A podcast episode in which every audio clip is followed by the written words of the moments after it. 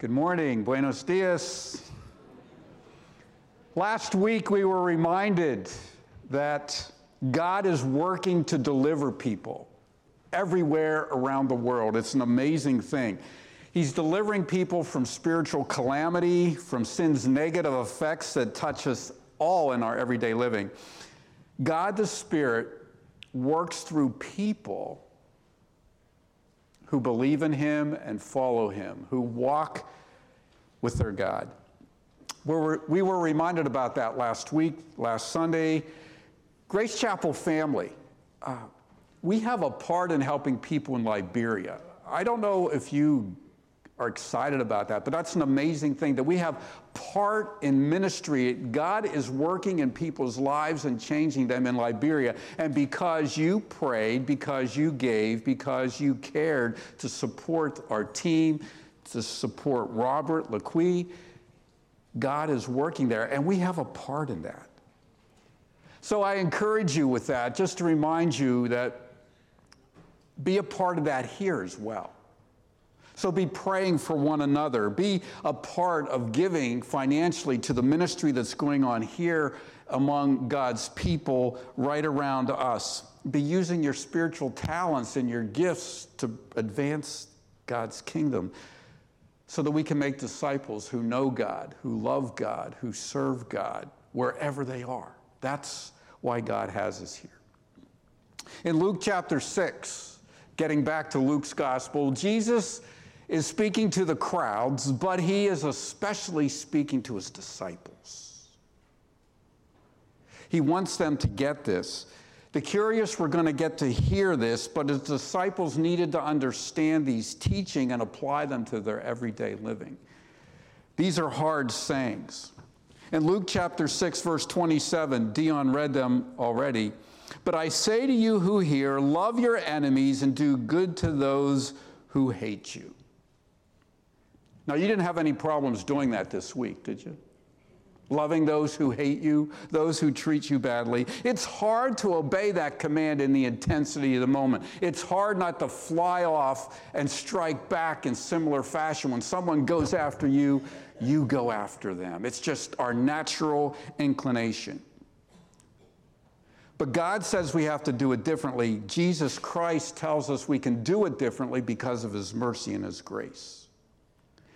As a matter of fact, it's so difficult to do that so that sometimes we give up.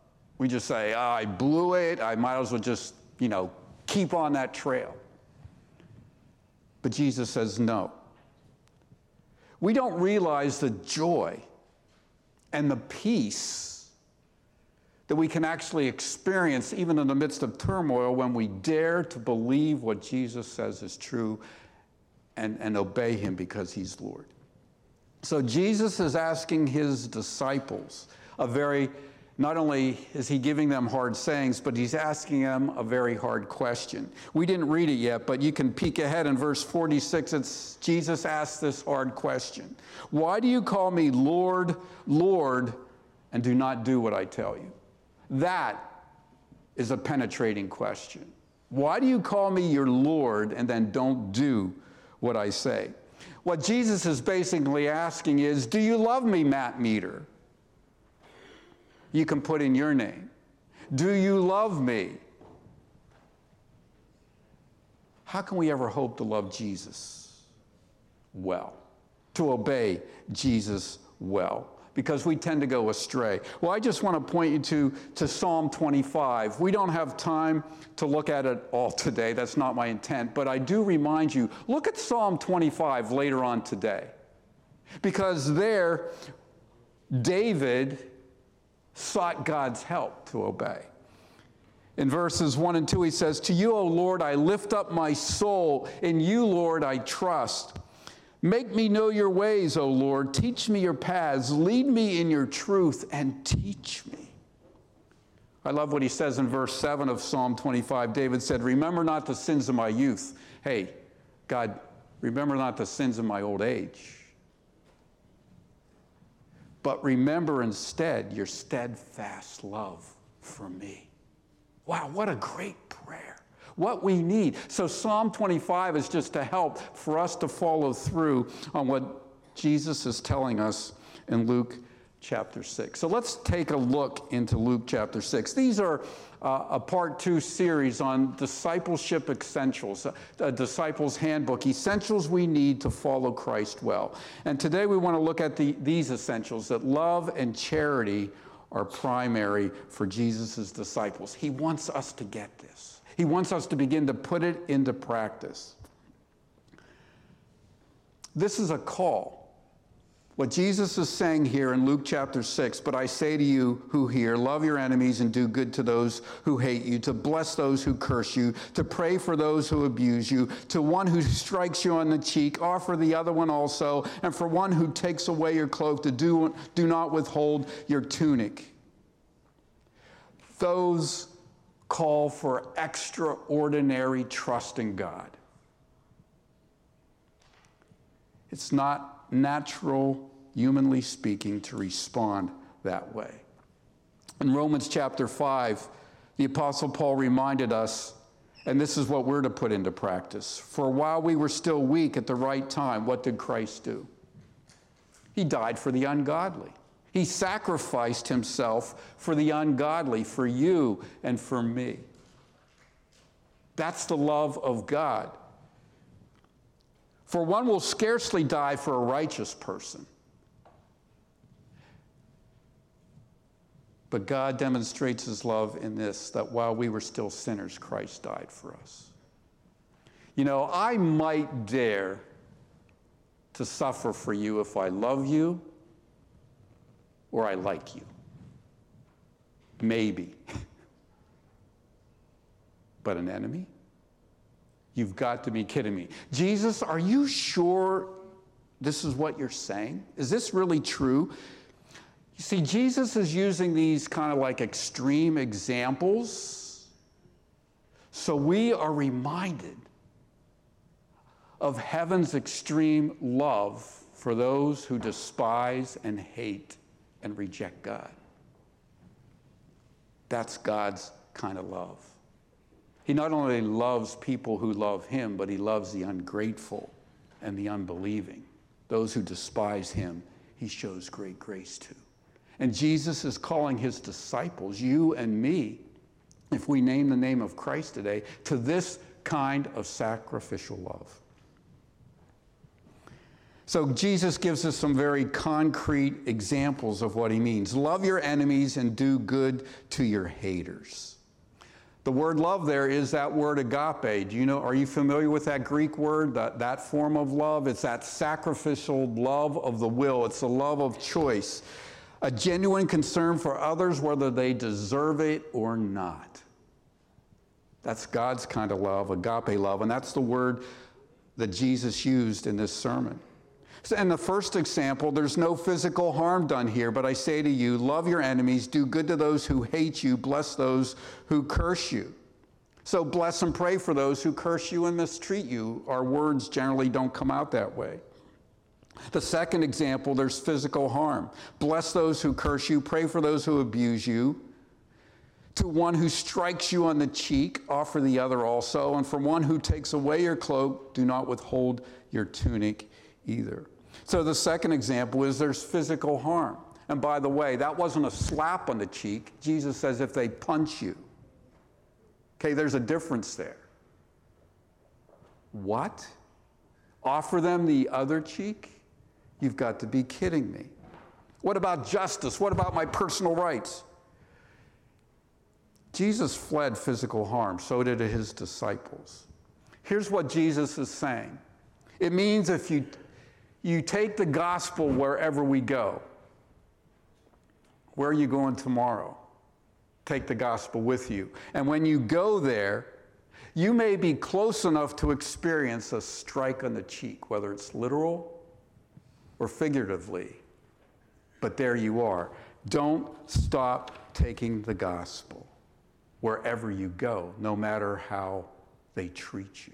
Be ready to share, to speak, to live the gospel. The third example is robbery, being vulnerable. And Jesus isn't saying, don't go in a bad neighborhood and stand in a corner and be vulnerable and let somebody go after you. What he's saying is this: when you're doing his kingdom work, there are going to be times when you're in places that it's dangerous, that you're vulnerable, that someone will take advantage of you. Don't let that stop you living and speaking and taking the gospel wherever you are. The fourth example is generous compassion or charity, about giving. Look at verse 34. And if you lend to those from whom you expect to receive, what credit is that to you? Give to everyone who begs from you, it says in verse 30, and from one who takes away your goods, do not demand them back.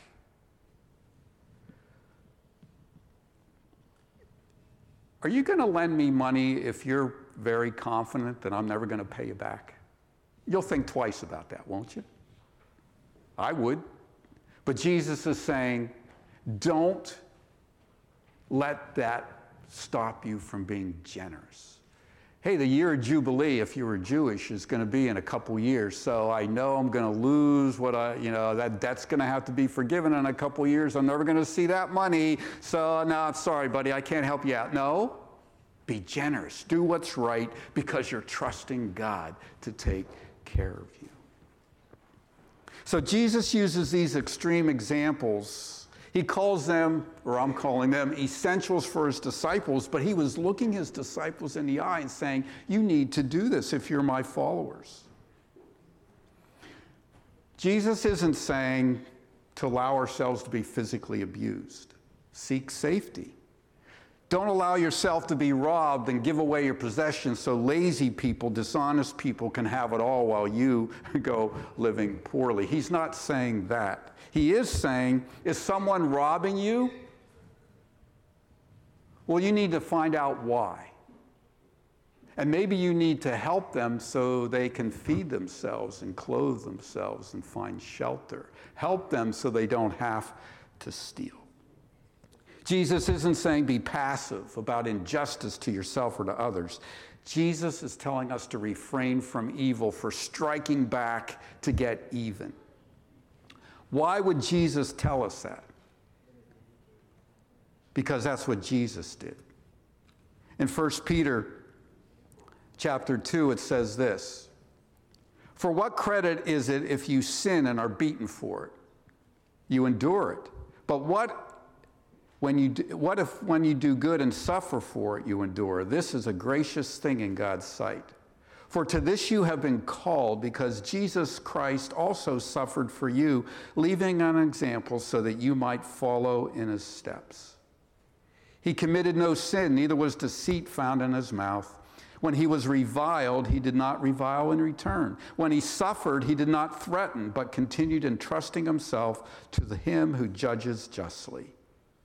He himself bore our sins on the cross. That's why we follow it. This is the path of Jesus.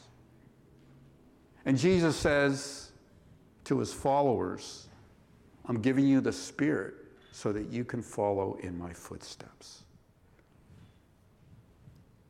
Jesus taught his enemies.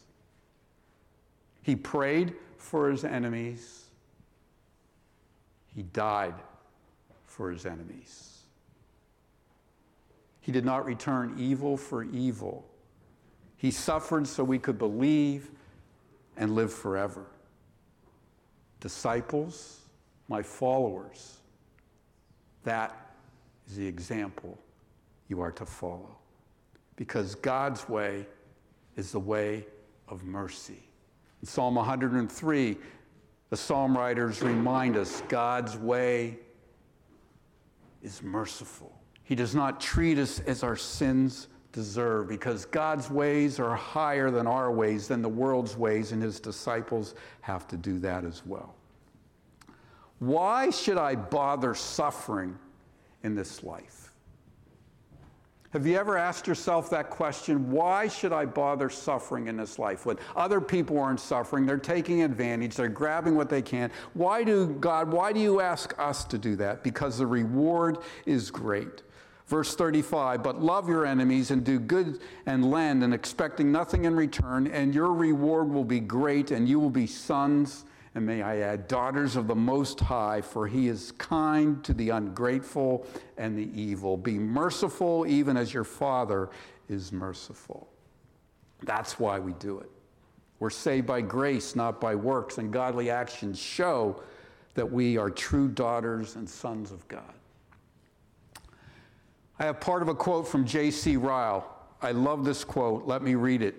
No person will ever be a loser in the long run by deeds of self-denying, charity, and patient, long-suffering love. At times, he may seem to get nothing by his conduct. She may appear to reap nothing but ridicule, contempt, or injury. Their kindness may sometimes tempt people to impose on them. Their patience and forbearance may be abused. But at last, they will always be found the gainer. Often, very often, a gainer in this life, and certainly, most certainly, a gainer in the life to come. Such is the teaching of our Lord Jesus Christ about charity. So why should I listen to Jesus? Well, he answers that. Judge not, and you will not be judged. Condemn not, and you will not be condemned. Forgive, and you will be forgiven. Give, and it will be given to you in good measure, pressed down, shaken together, running over will be put into your lap. For with the measure you use, it shall be measured back to you.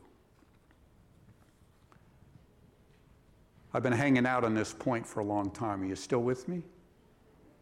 In Romans chapter 12, verses 1 and 2, there are some very familiar verses to many followers of Christ.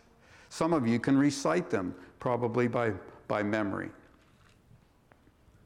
I appeal to you, therefore, brothers, by the mercies of God, to present your bodies as a living sacrifice, holy and acceptable as to God, which is your spiritual worship. Do not be conformed to this world, but be transformed by the renewal of your mind, that by testing you may discern what is the will of God, what is good, acceptable, and perfect. What's it mean to be transformed in our thinking? It means that we will begin to put into practice what Jesus is teaching us here in Luke chapter 6. That's being transformed as we think about why we should do this, what Jesus is asking us to do, and the power that he gives us, the new life through the Spirit of God to follow through. So loving charity is to characterize the followers of Christ. This is not an easy thing. It's a hard saying. What else does Jesus tell us here? He also told them a parable, it says in verse 39. Let's read a little bit. Can a blind man lead a blind man? Will they not both fall into a pit? A disciple is not above his teacher, but everyone, when he is fully trained, will be like his teacher. Why do you see the speck that is in your brother's eye, but do not notice the log that is in your own eye? How can you say to your brother, "Brother, let me take out the speck that is in your eye," when you yourself do not see the log that is in your own eye? You hypocrite, first take the log out of your own eye, and then you will see clearly to take the speck that is in your brother's eye. So Jesus here in this next section is telling us to pay attention to ourselves. This is an essential for you and me as followers of Christ. The first question is this: who are you following? Be careful who you allow to instruct you and how to live your life. Who are you listening to on your phone? What are you watching on your phone?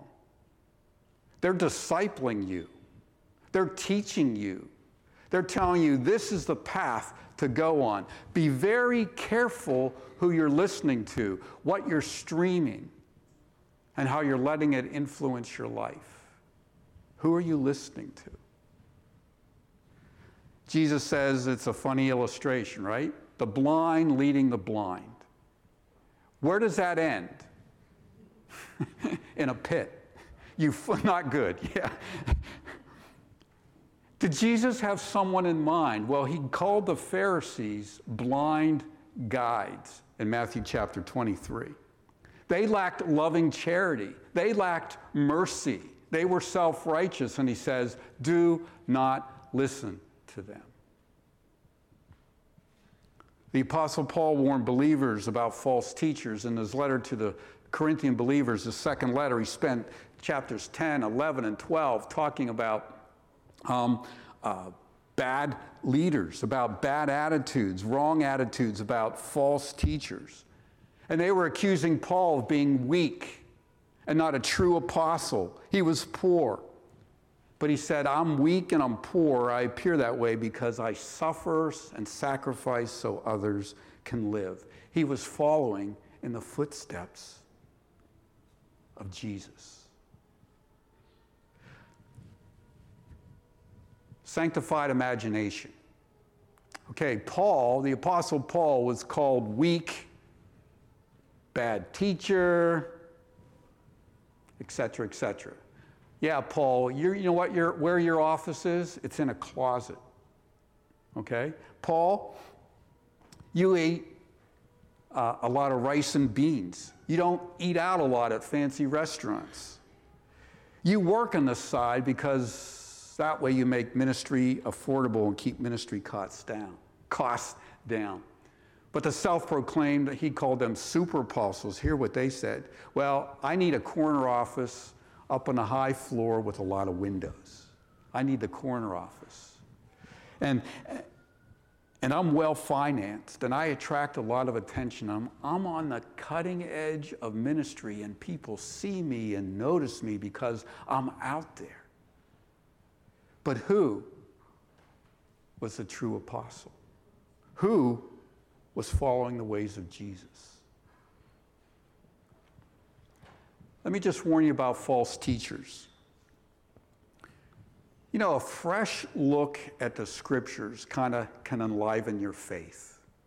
And there are people who communicate really well. That's fabulous. But be wary of teachers who claim to have extraordinary, never before seen or known teachings from the Word of God.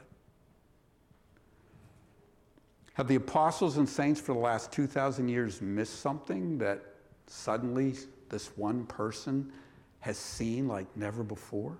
Be wary of that. Watch out.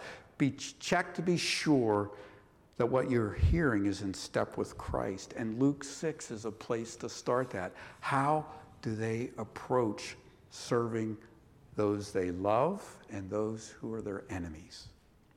So there's self-accountability here. The blind leading the blind. Who are you following? And then Jesus in verse 41 talks about that speck that is in your brother's eye, but you don't notice the log that's in your own eye. Self-accountability. What motivates you to correct other people?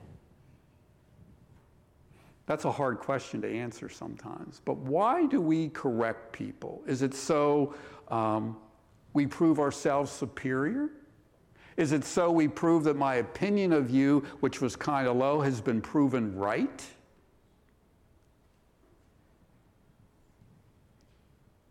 It's easy to spot others' faults, but we are blind to our own, and I'm happy to overlook mine. A true disciple allows the Lord to reveal the beams in her eye, the log that's in her eye. A disciple of Christ humbly accepts Jesus' correction so that he can follow the Lord closer and being more godly. You know, it's like Jesus flips the whole worldview. Here's my viewpoint. My faults are small. You know, when you hurt me, that's a big deal. My faults are small, but when you do that, your faults are what? They're like huge. But Jesus flips it and said, no, it's the other way around. You are the one who has the big faults. You have the log in your eye. You better check that out before you start looking for the splinter that's in somebody else's eye. He flips it. Take time to look over how you live and treat others. Concern yourself with your own faults. That's what Jesus is saying here. Did you know effective ministry, Grace Chapel, family. It begins when God's people, those of us who claim to be followers of Christ, when we learn from Jesus, we sit at his feet and we start looking for the logs in our own eyes first. That's when true effective ministry will begin to happen, when we deal with the logs in our eyes first.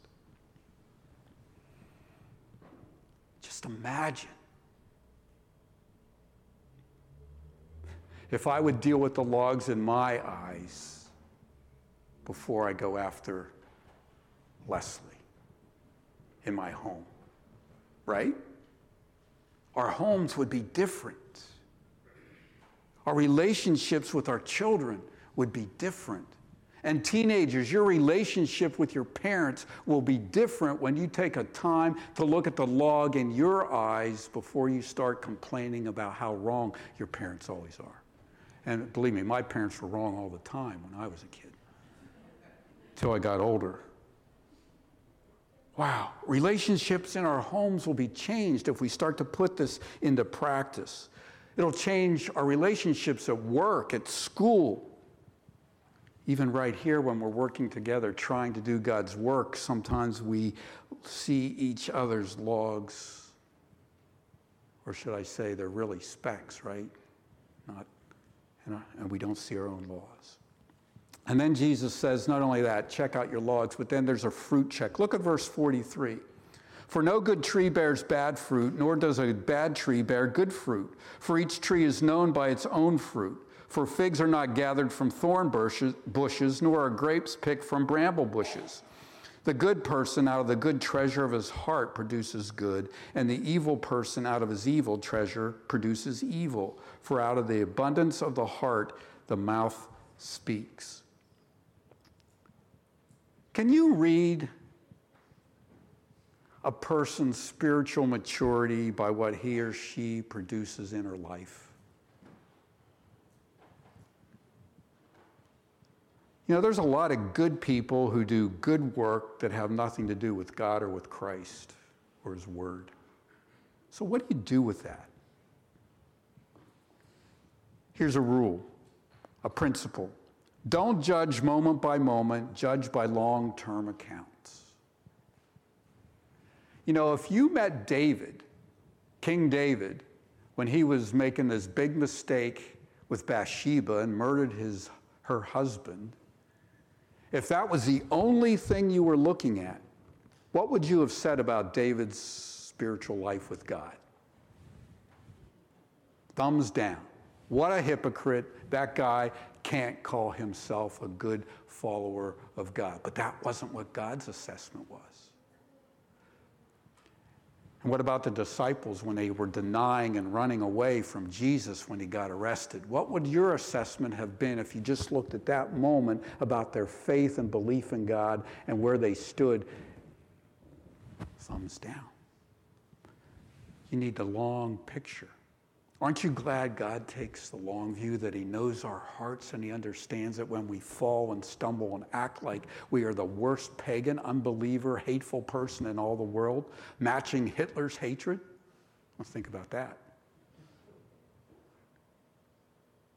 That he died and forgave us if we have believed in him, that it's as though it hasn't happened. That's the amazing truth. Don't judge moment by moment, judge by long-term accounts. Spiritual fruit is not a certain indicator, but it certainly is suggestive. That's why Paul says, examine yourselves. He was telling that to the Corinthian believers in 2 Corinthians 13. He said, examine yourselves, test yourselves. Are you passing the charity and love test? Is it never happening in your life? Well, then maybe you're not a believer. You just check yourself. Look at the logs in your eyes and check yourself. Number 3, regenerated people will have godly fruit appear. Some of it may be a little, some of it may be a lot. I like what Darrell Bock says, if the seed of faith is present, if it's true, it will sprout in varying degrees in different people. Some people seem to produce 100-fold, some only 10-fold, but it's there, and that's the work of God. Just remember this, people. We're saved by grace, and not by ourselves. Ephesians 2, verses 4 and 5 tell us, but God, being rich in mercy, because of his great love which he loved us, even when we were dead in our trespasses, he made us alive together with Christ. By grace you have been saved. Jesus said to his disciples in the upper room, you did not choose me, but I chose you, and I appointed you that you should go and bear fruit, and that your fruit should abide. So if nothing Christ-like appears in my life, I need to say, am I really a follower? What's your answer? Examine yourself. One other question. Here's the hard question. Look at verse 46. Hard teachings, and now the hard question. Why do you call me Lord, Lord, and do not do what I tell you?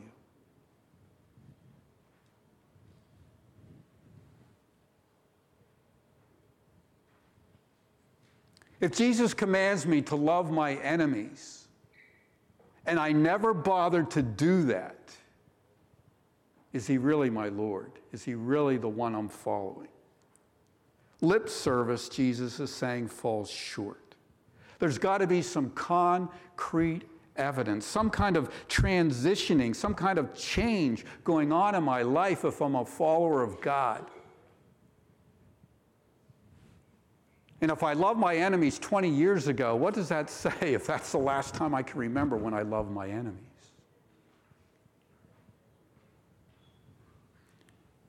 God's grace gives me faith to believe, and then God's grace and love gives me the ability to begin to produce fruits of righteousness.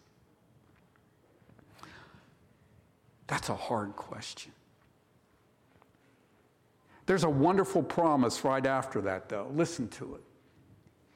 You're familiar with this parable, building your house on the rock. Everyone who comes to me and hears my words and does them, I will show you what he is like. He is like a man building a house who dug deep and laid the foundation on the rock. And when a flood rose, the stream broke against that house, and it could not shake it, because it had been well built. So there's a promise. If you surrender to Jesus as your Lord, if you take those steps to say, I will submit to your authority, I call you Lord, I want you to be my Lord, begin to teach me. Lord, help me to understand your ways. Put them into my heart and then into my life. If we pray those prayers, if we seek that out, look at what Jesus promises you. No matter what storm comes your way, you will survive this world's disappointments. You will overcome them. Life is going to bring you hurts, but you will win in the end, and sometimes you even get to win in this life. Hold on to that and believe it. Jesus said it, not me. To ignore Jesus is foolish. Look at verse 49. But the one who hears and does not do them is like a man who built his house on the ground without a foundation. When the stream broke against it, immediately it fell, and the ruin of that house was great. To ignore Jesus brings tragic loss.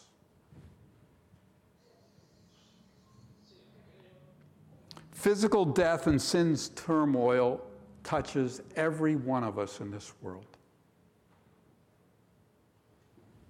But eternal separation from God and eternal separation from his grace and love does not need to be your experience. Just believe that Jesus is Savior and Lord and God. Love him. Ask him to forgive you, and he will. So what's Jesus telling his disciples? Apply yourself to applying my word in your life and prove to be my disciples so my glory, my life-changing grace can be shown in the world, and maybe, just maybe, others will believe.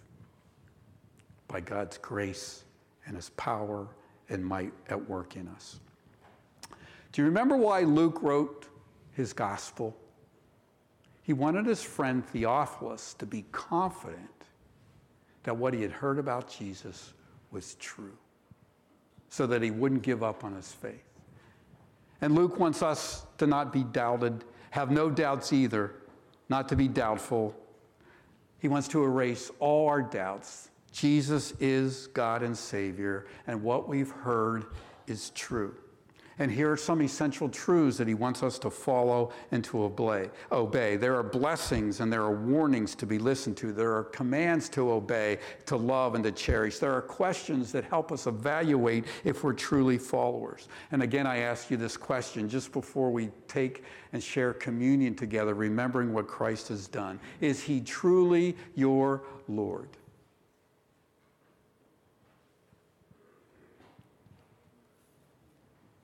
Christ's disciples are generous, and they're growing in generosity. They're growing in love. They're growing in kindness, and they will stand firm with Jesus to the bitter end, no matter how easy or hard life is, because they know Jesus truly is Lord of all, and he came to rescue them. Let's pray. Lord God, we ask you today to forgive us in our doubting. We ask you that you would provide your great salvation and help us to believe your plan for us is good. Turn our hearts towards you. Turn our hearts to be in love with your word and to follow you, to crave after it, to look at who we're following and to make sure it's you. Change us so other people can see that you're a great Savior, so that they can experience the great love you have for them. We ask this all for Christ's glory. Do a great work in us so that your great work can go on throughout the world in all your people, the church. In Jesus' name we ask this. Amen.